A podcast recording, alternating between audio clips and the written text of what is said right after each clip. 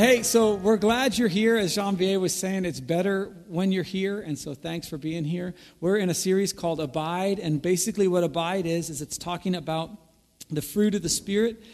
And what the fruit of the Spirit is, it's what your life would look like if you gave it completely over to Jesus. If, if all of your decisions, if all of your um, uh, your outlook, your kind of your point of view, if you just went after the whole God thing, your life would look like the fruit of the Spirit. And so we have those things written down. We talk about the fact that this fruit happens naturally. That, that when we give ourselves over to God, these are the things that manifest. We say healthy lemon trees give you healthy lemons, healthy uh, orange trees give you healthy oranges, and such and such. But uh, it, it's not too confusing. But um, a healthy life with Jesus gives you these things love and joy and peace, patience, kindness, goodness, faithfulness, gentleness, and self control. Those are the fruit, the outcome of a healthy relationship with Christ.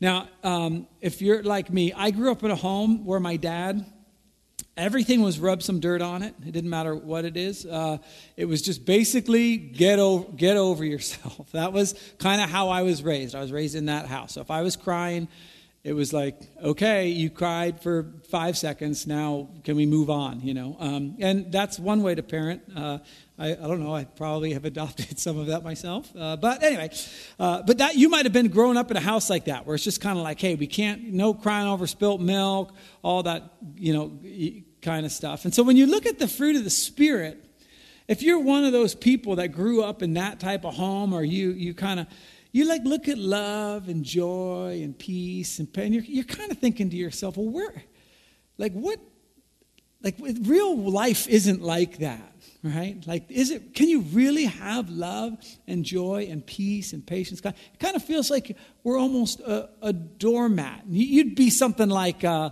you know, my fruit of the Spirit is discipline and hard work, you know, because that's how those people talk all the time. Um, well, this week you'll get your wish uh, faithfulness is not the type of faithfulness you and I would normally think of when we look at that word. As a matter of fact, just to give you some insight into how we prepare sermons around here. We typically know what we're going to be teaching on weeks and sometimes months in advance. We set up our series that way. Sometimes we set them up around what we're going through as a church. Well, if we see a lot of different um, prayer requests come in over a certain topic, we'll say, hey, let's teach on that for a while. And basically, we teach on it until we get bored with it and then we move on.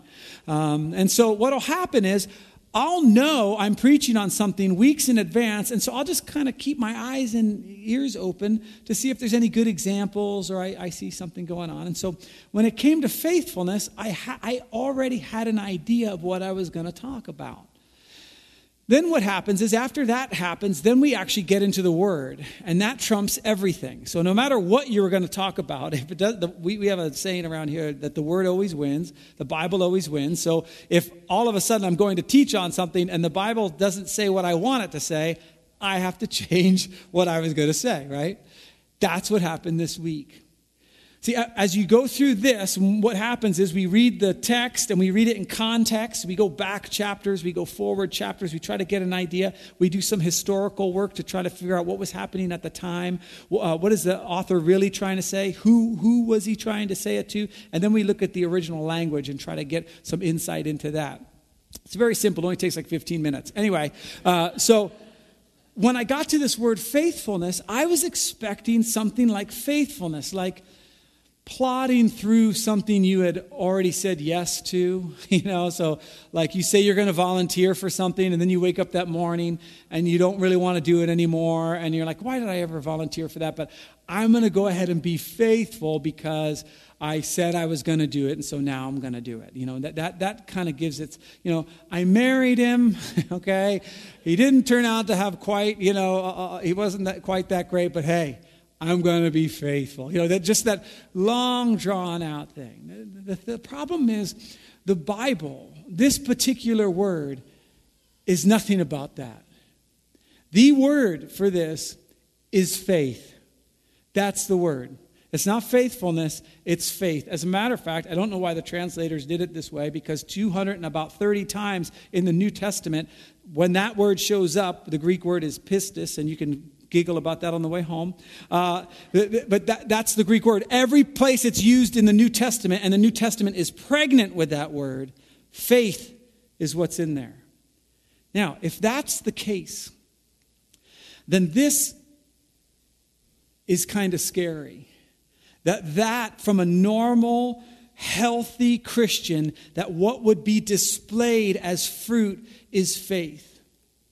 Because this word carries with it a lot of stuff. As a matter of fact, um, the Bible says we live by faith, not by sight. Paul talked about many times, he talked about kind of being in almost a pool of, like, we, we, if you're in the faith, that there's a perspective or an outlook of what life would look like if you're part of this faith. It's a very, very heavy word, and it carries with it a lot of stuff. As a matter of fact, Jesus, on several times, if you, you know, Jesus would, would see people acting in faith and would stop everybody. Like one time, he was, he was coming into Capernaum, and there was a centurion guard that was there. And I don't have time to get into all the history of what's going on. He's just a leader, and, and his, his, uh, one of his servants was sick. And he comes up to Jesus, and Jesus says this He goes, Do you want me to heal him? And the centurion servant goes, Nah, you don't need to show up at my house. I'm not even worthy to have you come in my house. Just, just go ahead and say it. Just say that he's healed and he'll be healed. And, and this is so this is this is why you got to read your Bible. There's so much fun stuff in there. Jesus, okay, who came down, who was God, it says he was amazed. Somebody amazed Jesus. like, how do you do that, right? There was a widow didn't even know Jesus was in there. She was at the temple and she's giving money away. And Jesus is like, hey, hey, shh, come here, come here, come here, come here. You got to see this. You got to see this. Stops everything. Come here, come here, look. See this one? Her faith. She's giving a, just everything she has. This is incredible, you guys. And there's other things. There's Bartimaeus. There's uh, uh, the 10 lepers. There's many people, he would say, Oh man, your faith, your faith, your faith. Faith is a big, big deal. And so, if it's supposed to manifest itself in our lives as healthy Christians, what does it actually mean? Well, this morning, I'm hoping to challenge you because I believe that it's going to mean some life change for all of us. Because here's the thing that I know about faith it almost always requires action, it's rarely just belief. And that action oftentimes is filled with risk. That you're just having risky actions because of who God is. I wrote down a little definition that I liked uh, because I made it up. but uh, here's what I put down as I was just simmering in this idea of faith because, like I said, it's everywhere in the New Testament. And it's so full of stuff. And we'll look at a definition that's actually in the Bible in Hebrews. But here's, here's what I have faith is centering our lives in who God is and what He says. That we would actually have who God is and what He says being the reason why we make our decisions, every decision. That faith is going, look, I'm not just going to believe in a God who provides, I'm going to act like he actually provides for me. I'm not going to believe in a God who loves me. I'm going to act as though he actually loves me. I'm going to plant my life in the center of who he is and what he says. Uh, one, one author I was reading uh, this week, uh, actually listening to him, he said, um, it, It's when you accept God's uh, character and his competency. Like, like it's, not, it's just who he is and what he actually does. Um, and, and, and, and so that's what I have. Faith is centering our lives in who God is and what he says. Um, and, and this all goes along that same verse I, we talked about a couple verses after the fruit of the Spirit, this one. Since we live by the Spirit, let us keep in step with the Spirit. One way, to, one way to know if you're doing that is as you enter into certain circumstances, you ask yourself this question Where is God in this? Is God, am I in a place where God isn't at all? Like I probably shouldn't even be here. I need to turn around and go out the other door. Maybe. But you ask yourself, is God here? Because as Pastor Bob was talking about last week, a lot of what keeping in step with the Spirit is, is just doing what God is already doing, just being with God as He's working. And so, as you get into an argument with one of your kids or your spouse or somebody at work or what have you, not that that would ever happen, but if it did, uh, you ask yourself, where's God in this? What would God have me do? If I'm going to center my life into His character and who, what, he, what He says, what, what do I need to be doing right now to keep in step with Him? Do I need to be quiet? Do I need to bring forgiveness? What, what do I need to do to keep in step with Him? And that to me, that, that sphere is what faith is to me. And what I want to do is I want to look at a couple sections of scripture this morning. One is um, Jesus' brother, Jesus' half brother, James, uh, wrote a book that we call James. Yes, very, very. Uh, we're just incredible, us Christians. Uh, yes, James. Uh, it's called James. And so, um, uh, and, and, and I like to joke about James because James feels ADD to me when I read his writing, and so I fit, it, it fits in really well with who I am. Um, but he gets into this thing, this really strong language about kind of pressing back about, okay, you're a Christian? Like you have these beliefs? Well, let me tell you where the rubber meets the road in this faith that you proclaim. And here we're in James chapter 2, verse 17. Uh, and it's going to feel like we're just jumping into something, and we kind of are um, if, you, if you read James all the way through. He says this In the same way, faith by itself, if it is not accompanied by action, it's dead. One of your translations might say, uh, faith without works uh, is useless, or faith without works is dead, you know, d- depending on, on where it is. That, that there's something about faith that is going to drive us to certain actions as we see who God is and what He says. Now, this is great to say, and it's like, oh man, that's awesome. Really hard to do. And some of us, even right now in our lives, are in a place where we might feel like God is calling us to take what we would call a step of faith. When you're trying to keep in step with the spirit and he you know where he's going and now you're like eh, i don't know if i want to follow that. This might show up in your work. Where in your industry everybody does deals like that matter of fact so much so that it's really not cheating because everybody does that and there's something stirring in you that says i got to do the right thing you know, and it, it may, might be at school. Everyone talks like that at your school. Everyone. It's almost like they're not even, it's not even foul language because it's just so common. And yet there's something stirring in you going, you know what? If you're going to keep in step with the Spirit, you have to change your, your language. For some of us, it's how we earn, save, give, and spend our money. That, that, that, that there's just something in there where we just know, okay, if I'm going to keep in step with the Spirit, those, some of those steps will be steps of faith. And so, what Paul, I mean, I'm sorry, what um, James is saying is it's great to believe in a great God. That's awesome. And have your theology down and all that kind of stuff. But faith that's not accompanied by actions is dead. He goes on, he gets a little snarky with people who push back, and he basically he says, um, you know, oh, you got great faith go ahead and show me. I'll show you mine by what I do, you know. And, and, and, and then he goes on to here, uh, verse 19, he says, uh, You believe that there's one God. Good. And this is James' way of giving a slow clap, you know. Wow, great job, you know. And then he says, Even the demons believe that. Oh, and they shudder like they really believe it better than we do. Like, you know what I mean? He's, getting really. Um, I've never liked James. He's kind of a, a, a, mean individual. And he goes on, he gets even snarkier in verse 20. We won't go through it, but basically, he's like, You want some proof that this is true? And he goes to uh, what somebody in that culture would think is proof Abraham. He says, was, our not, was not our father Abraham considered righteous for what he did when he offered his son Isaac at the altar? In other words, there's going to come a time, guys, in all of our lives, and, and, and it might even come this afternoon for you, it might come this week for you, where your faith is going to get married to a decision. I'll, I'll, tell you where this came up with me. I've told this story before, but I, I want to give you a little more insight into it. Um, and just as a warning, I'm going to be talking about money. So I'll close my eyes, and anyone who wants to leave can leave, and then I'll open them, and it'll be fine. Um, but uh, I've mentioned this, this story before, not so much as it results to this idea of faith, but as it results to, to giving.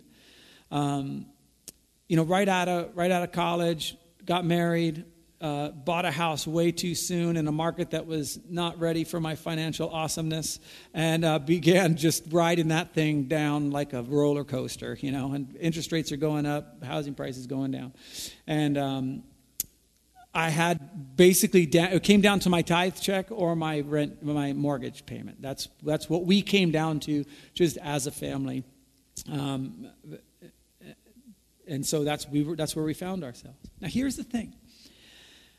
I knew, I believed that God provided for me. I believed that.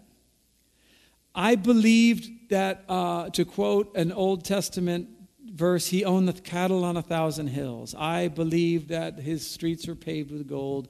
I believed that he loved me. I believed that he died for me. Um, but my theology betrayed me, and that I also believed that he could see me through anything, right? Isn't that the worst?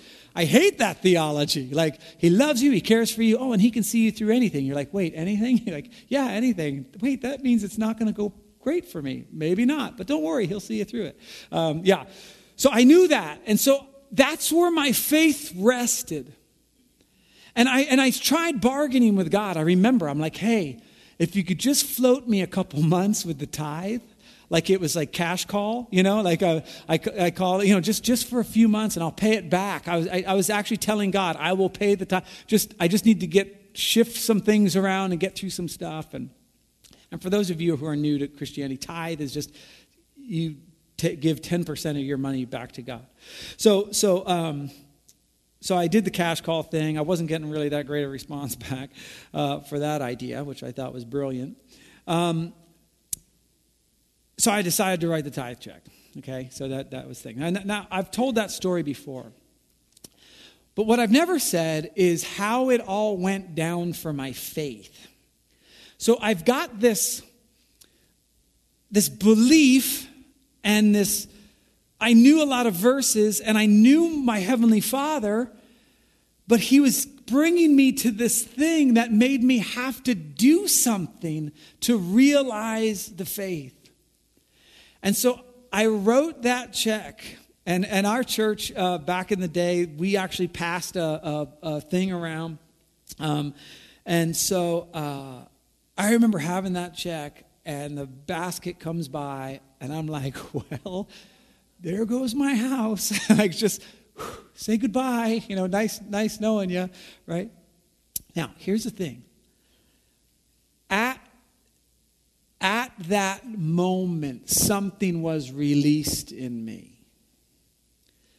Like at that moment, the moment I watched the check disappear into the abyss of the basket, it was like, everything's going to be fine everything's going to be fine. You could have had a sheriff at my front door right there going, Sorry, buddy, we packed up all your stuff. It, it's it, Here's how James puts it. Watch this. So he says, later Abraham gathered, considered righteousness for what he did. He didn't offer uh, Isaac on the altar. Watch. Watch this. You see that his faith and his actions were working together. And his faith was made complete by what he did.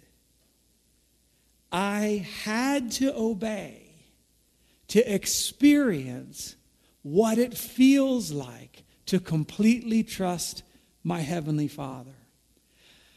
Wouldn't you have rather have had that feeling earlier? Like wouldn't it have made the decision easier if it's like boy, Lord, I don't know, you know, if I should, which I should do. And you're just like, oh, it'll be fine. You just start writing checks and go.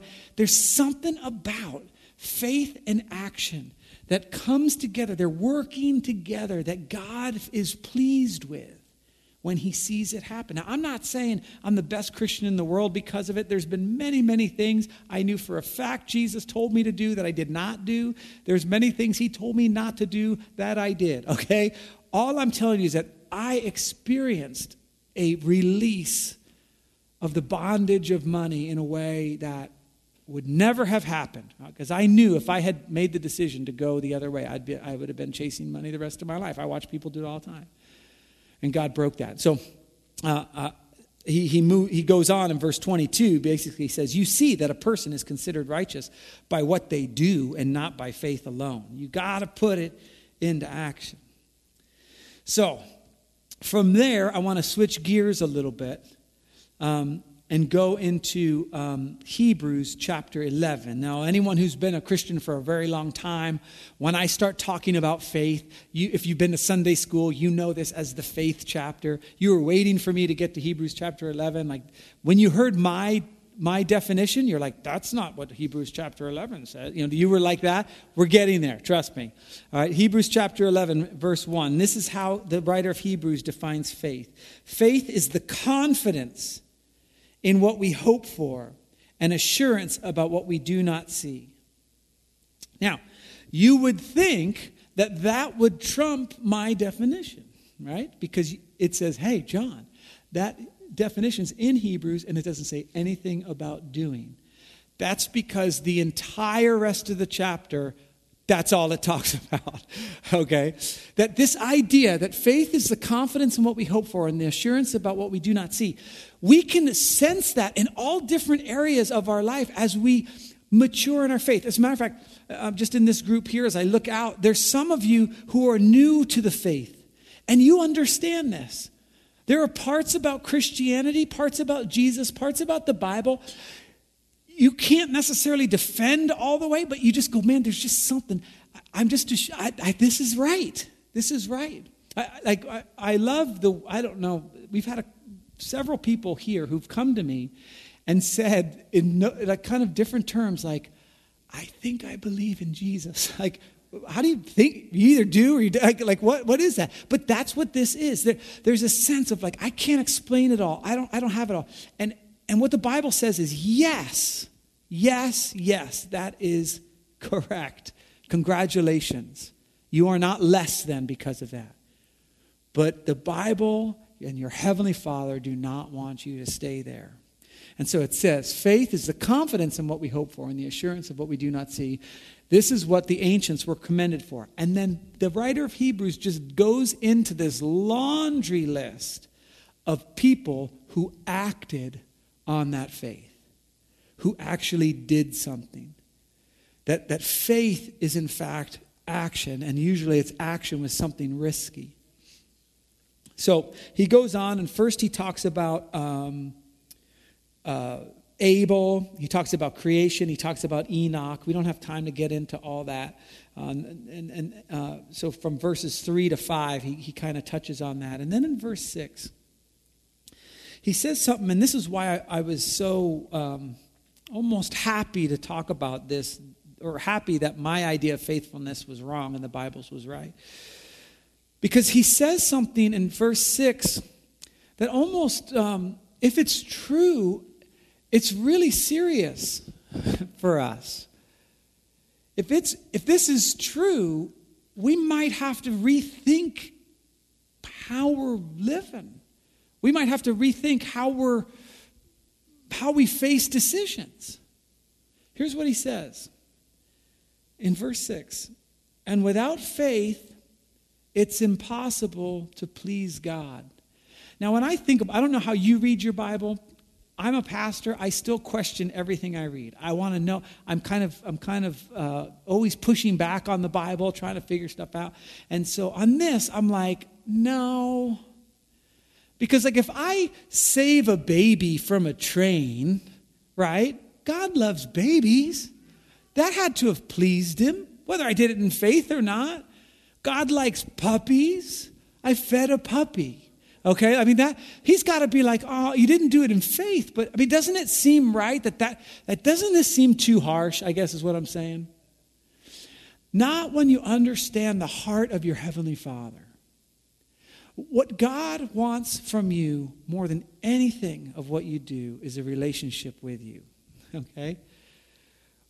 What, what God, you know, it, it's kind of like having a kid who does all their chores, right, but doesn't love you at all. You know, like, wouldn't you rather have the kid who loves you and didn't do keep doing your chores. Uh, anyway, but wouldn't you like like you see what I'm saying? It's a bad example, but um, uh, it, there's this idea that God is like, man.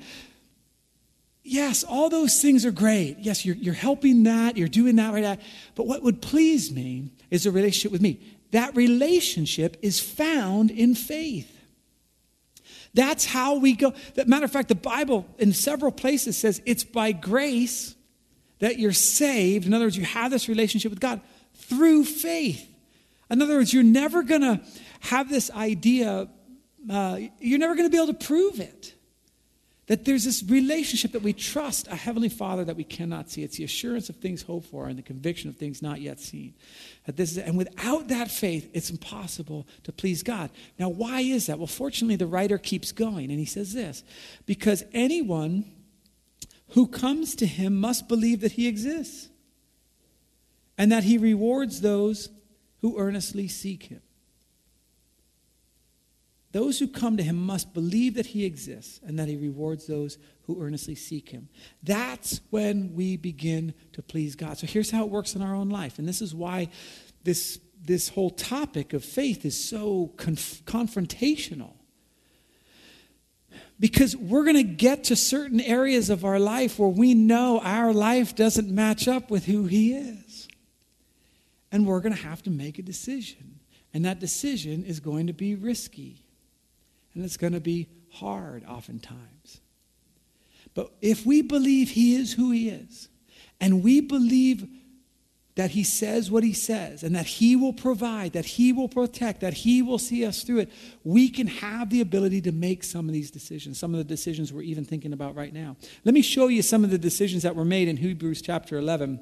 Real quick, I'm just going to uh, read, I won't read the whole thing. Um, I'm actually going to start in verse 30. That's how much um, the writer of Hebrews wants us to get across that, that our faith manifests itself in stuff that we do.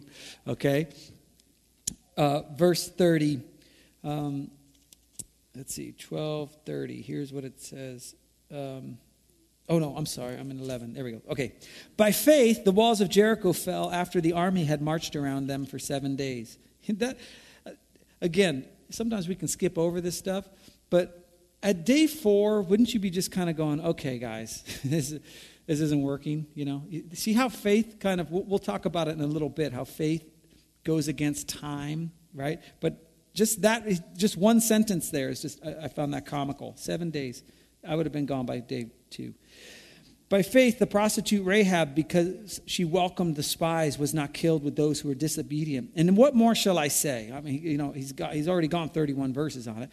I don't have time to tell about Gideon, Barak, Samson, and Jephthah about David and Samuel and the prophets, who through faith conquered kingdoms, administered justice, and gained what was promised, who shut the mouths of lions, quenched the fury of the flames, and escaped the edge of the sword, whose weakness was turned to strength, and who became powerful in battle and routed foreign armies. Women received back their dead, raised to life again. Now, right now, you should be thinking, this faith thing does work out pretty well. Yeah, he shut the mouths of lions, getting away from flames. People are coming back from the dead. It's like, me likey. Until the next uh, verse. There were others, you know, there should be a parenthetical statement, you know, unfortunately, right? There were others who were tortured, refusing to be released so that they might gain even a better resurrection. Some faced jeers and flogging and even chains and imprisonment.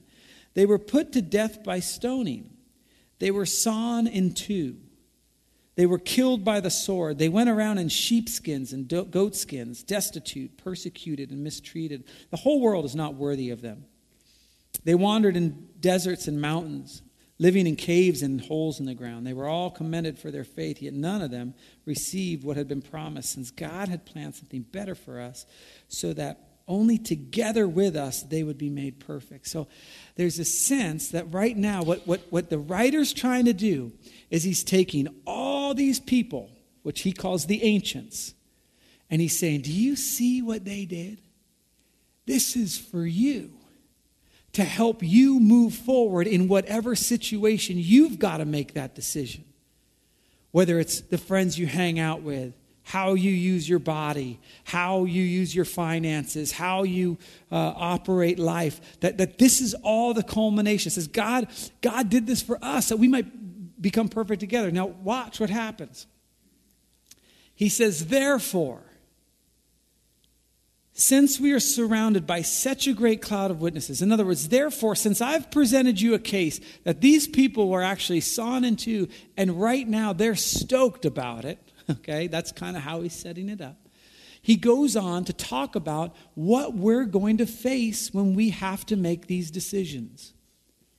And so I'm just going to give it to you what you're going to confront this week when you when you are trying to keep in step with the spirit and you say I'm going to live by faith.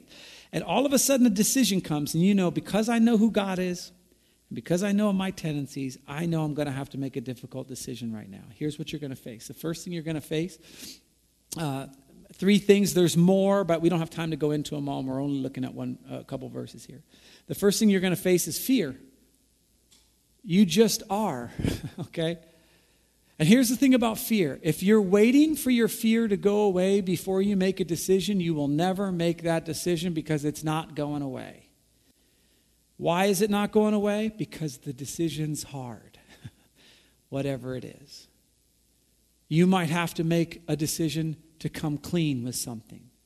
That fear is not going away because when you have to come clean, you just it's risk.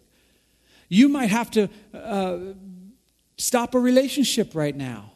That fear is not going away. It's, it's, it's going to be there. I'm just telling you, you're going to confront it. Don't allow the fear to stop you from stepping into God's will for your life. You might have a fear of losing some friends because you've always run with those people and everything was fine and every friday night it was always this way and all of a sudden there's just something churning in you going i'm not keeping in step with the spirit and i want to be someone who lives by faith and so you're going to have to go and talk to those people you know what i, I uh, what it seems like to me have you ever uh, I don't know if everyone in here, I would imagine everybody's jumped off a high dive at some point in their life, okay? So maybe not. Maybe you're just like, no, I'll never do that, okay?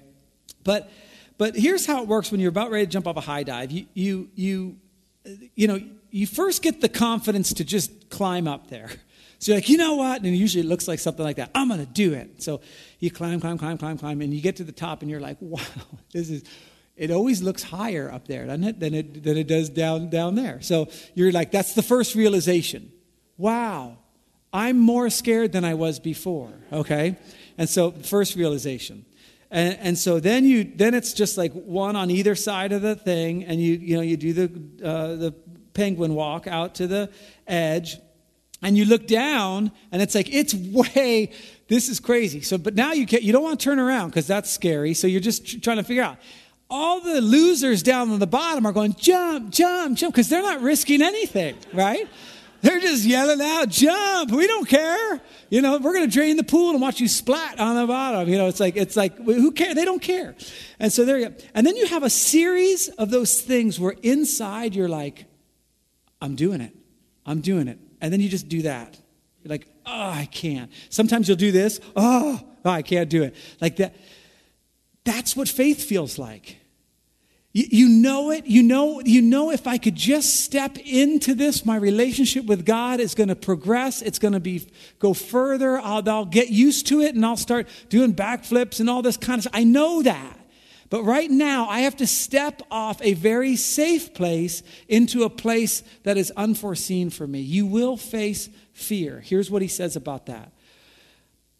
For fear, let us throw off everything that hinders in other words, there's going to have to come a time where you just jump. The fear will still be there, but you have to just put it behind you and say, This is where I want to go with my Heavenly Father. And then it's interesting, he adds to and the sin which so easily entangles. Because you all know, as I do, even though you make a step of faith, you're always going to be drawn back into what your flesh or what your routine has been. And so, so it's just that constant, nope, nope, I'm not, I'm not doing that. So that's the first thing you're going to run into. The second thing you're going to run into is time. Time is a killer for faith. Just like we read about with the, the going around Jericho. I'm sure they all put on their armor and they had their pots and pans and all that kind of stuff. And like two hours into it, they're like, This is awesome, man. I feel like we're doing something for God. And then evening comes and day two and day three, and you're like, You start thinking to yourself, You know, God could have just done this already. like, why do we have to march around for seven days? And you begin to question it. Maybe, maybe He's not really listening. Maybe. Uh, uh, at that point it wasn't uh, Moses, it was uh, Joseph or whatever. I can't, sorry. Anyway, but at that point you're like, man, maybe we should get Moses back. Moses probably wouldn't have his, but but time, and, and you're going to find that too. You might find that God is calling you to a life of purity in your life, or or, or a life of changing some habits. And now you're thinking, now you're in your late 20s, early 30s, and you're thinking, I don't know if this was such a good idea because I'm still alone. Like, where, where is he? Maybe you're at school and you're like, you know what? I'm not going to hang around with those guys or girls anymore. I'm, I'm going to I'm gonna, I'm gonna do it. I'm going to make it. And, you know, after six months, you're like, hey, Lord, how about a friend? Okay? Maybe just somebody. Maybe not, you know, because now you're, you're isolated. And time is going to hurt when it comes to faith. Here's what the writer of Paul says as he moves on and he says, Let us run with perseverance the race marked out for us. Maybe the race that God has marked out for you does have some seasons of loneliness in it. Maybe it does have some dry spots. Maybe there are some inclines that just feel harder than they should, but it's all for our good. It's all to build us up. It's all to build up our faith. It's all to bring us closer to Him. And that's why he says, run with perseverance. The third thing that you're going to run into, because you just will, is culture. That, you know, in just a lot of ways, just to be honest, it's weird being a Christian, okay? I mean, it's just, there's just weird parts of it, and it's going to go contrary to people who don't believe that. We believe by faith, and so because it's faith, it's going to be hard for people to accept sometimes, and your decisions on keeping in step with the Spirit are sometimes going to feel like, I just feel kind of weird. And so, what tends to happen for us is that we, we look at culture and we try to figure out, well, maybe, maybe I'm wrong on this, or maybe. And so we start to try to mix it all up. And this is why I love how, how the writer of Hebrews continues on this thing. So he says, Run with perseverance the race set before us, fixing our eyes on Jesus. Forget about culture. That's going to go. It's going to go its way. Okay? It might change to the right. It might change to the left. It might become more moral, less moral, whatever. Fix your eyes on Jesus. What would Jesus do right now? What, what is Jesus all about? And then it's interesting that he's called the author and perfecter of our faith, or in this particular version, the pioneer and perfecter. In other words, I love that language, that he went first. Right? Jesus led a sinless life first. He was the pioneer of what it looks like to discover that close of a relationship with your Heavenly Father. He was the pioneer, and then He's the perfecter of our faith that he says, Look, you can do it. He's there cheering on. And so culture then just becomes background noise. We are like, okay, whatever they're doing, I don't know, but I'm going to fix my eyes on Jesus, the author and perfecter of our faith. And it goes on, who for the joy set before him endured the cross, scorning the shame, and has sat down at the right hand of the throne of God. And watch this encouraging language that ends at the end of chapter 12, I mean, chapter 12, verse 3. Consider him who endured such opposition from sinners so that you will not grow weary and lose heart. You know that tells me? That tells me that acts of faith, because faith is action, and that action normally involves risk,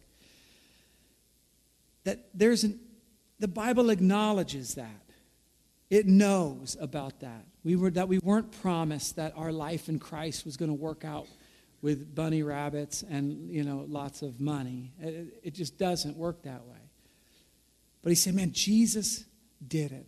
As Audra comes back up, we're going to take just a little bit of time to connect with what Jesus did uh, with communion. That as the author and perfecter of our faith, he had to make some decisions. And you can read about a lot of those decisions in the Gospels. The one we take, uh, we take the longest look at is the decision to die, the decision to uh, be a sacrifice for our sins. And so when we take communion, and everyone's invited to take it, um, uh, it's that when we, we're ready to make this step to go, look, I don't understand everything about communion. I don't understand all this kind of stuff, but I, I think I'm ready to identify with Christ. I think I'm ready to fix my eyes on Jesus, the author and perfecter of my faith. And so you might be in a, a, spot where you just say, No, you know what? I'm, I'm not ready to identify with that. And so you don't take communion. But if you are, uh, here's what I'd ask you to do. Some, some people come to the altar, and this is where they have communion, and it's just an act of submission and, and an act of like, no, I'm going to, I'm just, I want to be at, at, a quieter time. And that's totally fine. Other people go back to their chairs or whatever. But I'd, I'd ask this question As you're taking communion, Lord, is there a place I need to risk? Not just for risk's sake. It's not that harder equals better, you know. Like the worse I can make my life, the more God will love me. It's not none of that. It's is there, is there a part where I'm lagging just a little bit behind you? I know you want me to be a little more faithful or a little more risky in this particular area of my life, but I'm not pulling the trigger yet. Is there a spot there? Knowing God, there, you probably already know what that is. Um, but maybe not. Maybe you just sit with the Lord and, he, and you hear from Him, and He says, "You know what? This this particular area, I want you to, I want you to make some some other decisions that you don't know necessarily the outcome." But if the ushers would come forward, they're going to take everything to the sides um, of the church. And so when you're ready, Audra is going to be playing a song. Whenever you're ready, just come up and uh, you can grab that there. The, the general idea is that on the night that Jesus was betrayed, he took the biggest risk of all of not trying to stop his own death. And uh, he took the bread, which we have as wafers, and he, he took it and he broke it and he blessed it. And he said, This is my body, which has been broken for you. Whenever you take and eat of it, remember me. And then he took the cup, and uh, we have juice cups that represent that. And he t- took that and he blessed it. And he said, This is my blood that has been poured out for the remission of your sins. Whenever you take and drink of this, remember me. And so, my prayer is that during this time, as we take communion and maybe fill out our connection cards or prepare our tithe or whatever, that we would hear from God. And that, that communion would be just another step of, hey, I'm ready to take this risky step, even though the fear has not left. Let me pray for us. Lord, I pray that you'd give us courage to follow through with what you would call us to do. We thank you that you paved the way. You are the pioneer of our faith. And so, Lord, as we begin to follow you into that, into the unknown, Lord, I pray that you'd give us the strength to complete uh, the race that you marked out before us. In Jesus' name, amen.